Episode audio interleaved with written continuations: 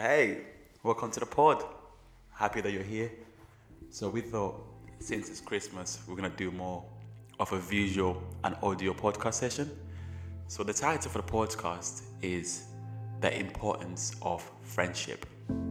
You know, and I want you just to come on the journey with me. You know, it's a good journey. It's gonna be comfortable. So let's all get comfortable. Let's all get chilled.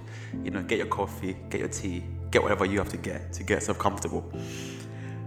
I want to talk on friendship because I feel like it is the most attacked area right now in society, just in general, like existence. You know, we live in a world, we live in a time where people are scared to have friends. You know, people are almost skeptical when they come to a place of interaction, a place of getting to know new people or even old people. And that's very dangerous to a degree if you look at it. What's the point? I want to pose a question to you, and, and I could be wrong here, and I'm happy to be wrong. What's the point, right, of you intentionally, keyword, intentionally getting into a friendship already expecting it to fail? You might as well just not get into in the first place. You know what I mean? You might as well just forget it. Because really and truly, you've already set a preset, which is this is not going to work. If it's not going to work, don't bother starting it. That's my advice. That's what I would tell anyone is that don't bother starting anything that you already told yourself is going to fail. You know? So let's take a look at it from my faith perspective, right? And I want you to come on this journey, even if you're a non-believer, just come on the journey with me. Um, look at Jesus um, as a philosopher. I think that's always easy for anyone and everybody to kind of uh, comprehend what he has to say or what he was saying then and he's saying now. So look at him as a philosopher, right? He's one of the greatest philosophers to have ever lived. That's renowned within history. That's renowned within society. That's proclaimed by even other faiths, you know, about his character, about his moral, about his influence. He was one of the most influential, if not, I believe he is the most influential person to have ever lived, and he still is the most influential person to this day, and to the day even when I die, and my kids are here. And if Jesus, who to the Christian world was believed to be a God, man and God at the same time, see, saw it fit, he saw it right to have friends. like, we have to humble ourselves a little bit and maybe just reassess our mindset. If Jesus, who was both God and man, right? Keyword God, which means had full knowledge, he had full understanding, he knew how things were going to pan out before they panned out, he knew how everything was going to end. If he humbled himself enough to realize that he needed people he needed relationships. He needed healthy friends. What more for us? Sit on that. What more for you? Is your pride depriving you from your destiny? Could there certain friends that will open doors for you to have access to things that you didn't have access to? In fact, let's look at Jesus closely. Right? When Jesus began to work within his purpose, the first thing he did was recruit friends. he went and found people that he could call friends that would help him on his journey to accomplish the vision that was upon his life, right? And within Jesus' life, there's something that really I was ignorant of for a long time was that he had boundaries. I was someone, if you know me, I'm still I'm an open book. I'm still I'm transparent. I'm still I'm to a degree accessible. But there's something that Jesus spoke to me about this year. He went to me, Clapton, I need you to watch and monitor your gates. The word gates that you used, because obviously I, he's speaking to me in language I understand, which is the spiritual realm. The word gate means access points that people that people can go to to have access to you. Jesus had 12 disciples that we know of. We're not going to name them because this is not a sermon, this is not preaching, it's a conversation. And then within the 12, he had three close friends. You know, John, Peter, and James. Yeah, three. Within the three, he had one closer friend, John. You know, he would say that John was the beloved. He was the one that would know all of Jesus' secrets, and it is actually in the Bible. Because the time that something happened amongst the disciples, and in fact, Jesus was speaking to them, but he was speaking in parables, like almost like I'm doing to a degree. Where I'm speaking, I'm saying something, but I could be saying something else, right?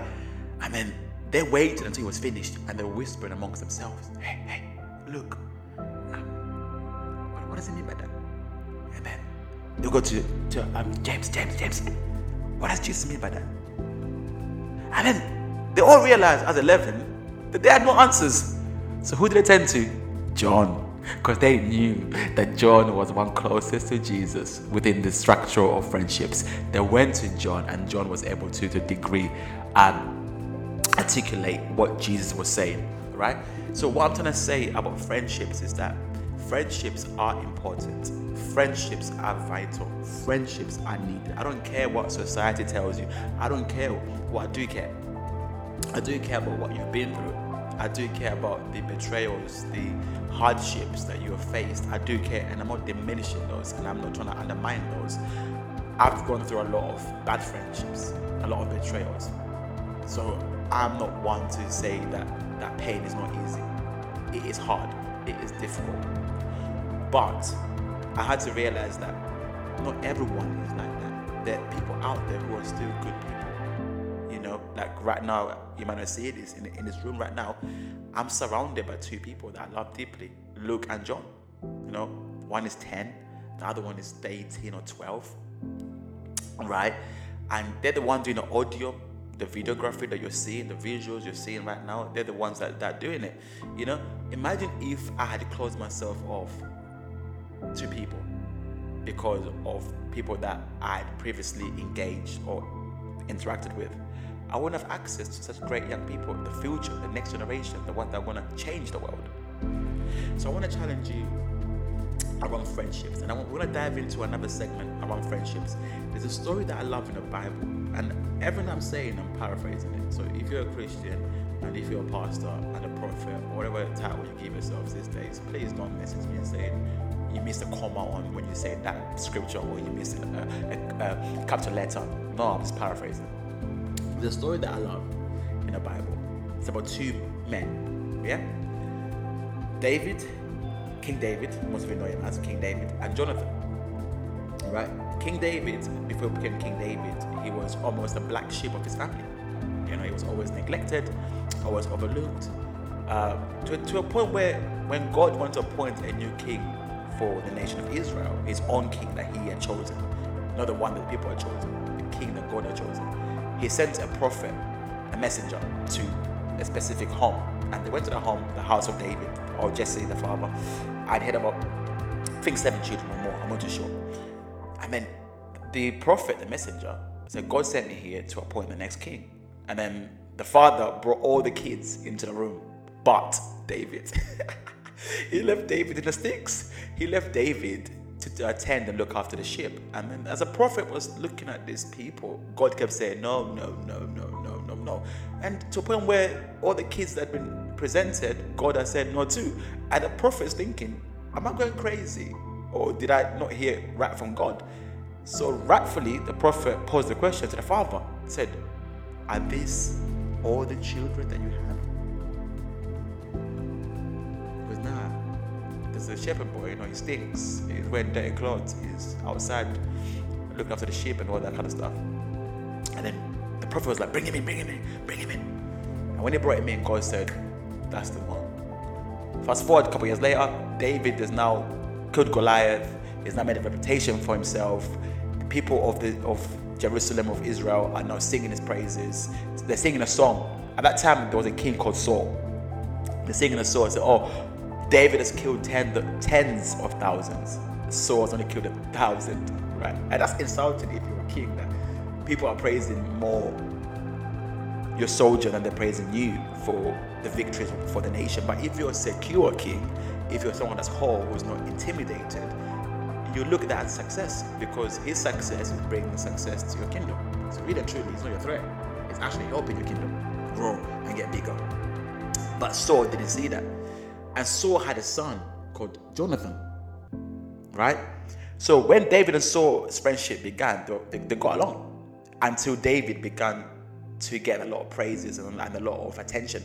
And then Saul said, I'm to get rid of him. He started throwing spears at him for no reason. David was playing dodgeball with spears.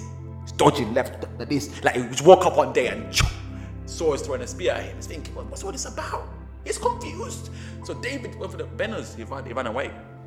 You know, and then he went into the wilderness and to a point where he even went to the land where Goliath, who had killed many years ago, lived and pretended to have mental health issues, pretended to be crazy because he wanted to, uh, to survive and get a weapon to defend himself because Saul had now put a bounty on his head, said, Whoever kills David will obtain this, will get this, will get that. Imagine a very person you'd served for many years, you'd killed for, you'd help his, his nation grow and get more territory. Is not sending people to get rid of you for no reason, only because the people seem to celebrate you more than him, which is unfortunate, but that is just life in general, right? So David is now in a cave, and then Jonathan, because he was friends with David, not close friends, he would look for David, say, Yo, David, my dad here has plotting against you. He is plotting. He is saying at this time, at this location, we're gonna pull up on David, and then we're gonna do this to him. So David, to a degree, had an informative. You know, he was always one step ahead because Jonathan, the son of Saul, was valuing his friendship with David because really true, David was innocent. He had done nothing wrong. It's not his fault that the people liked him more. It's not his fault that the attention came to him. He didn't ask for the attention. In fact, he didn't want to become king. He was asked to become king. Remember, when they came to the house, they didn't invite him into the room. you know what I'm trying to say? So, really truly, the kid didn't really ask for this. But I want you to focus on the friendship here between Jonathan and David. It was Jonathan's faithfulness to David to a degree that preserved the life of David. Right? It got to a point where even Saul ended up in the cave that David was in by himself, and David's men had surrounded Saul.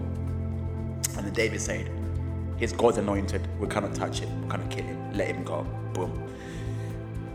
When Jonathan died, because obviously everyone eventually dies.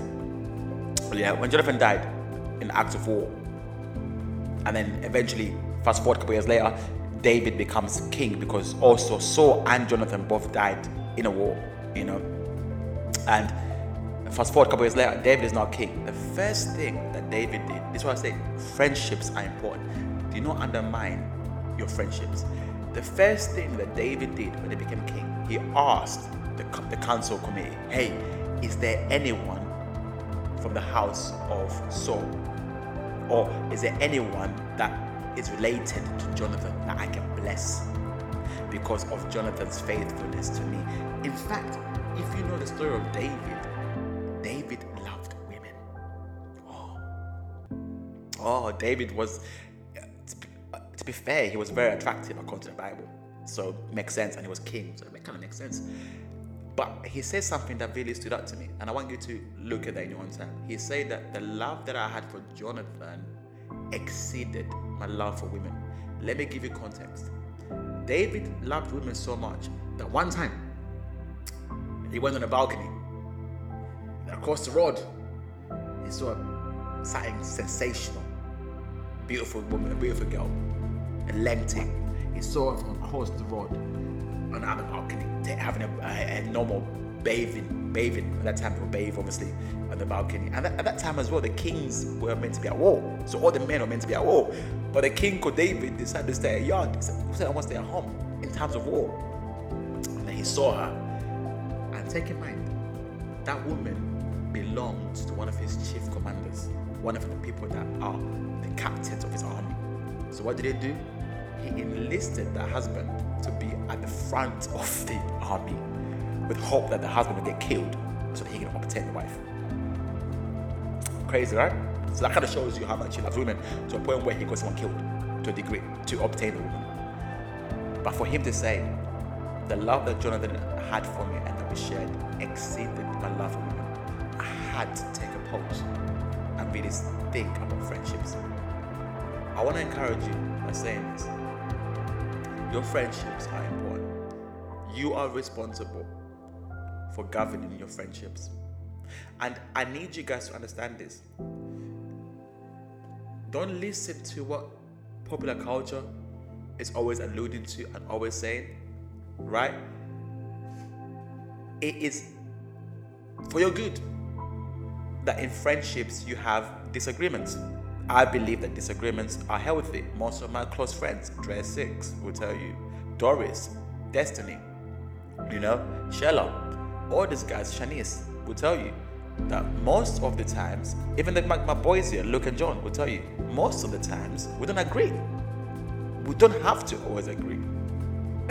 That's what makes friendships healthy, is when each member is allowed to fully express themselves without feeling the need to filter themselves.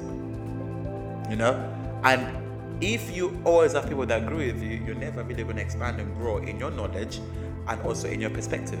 It's only going to be restricted and narrowed down to your reality only. But we live in a world where there's multiple reality, realities. It's a multiverse out there. So you need to have people of different mindsets if you're going to reach the widest scale of people. So I've been your host, Clapton Isaac. This has been Tehillah Podcast, and I hope you learned something new today. God bless you.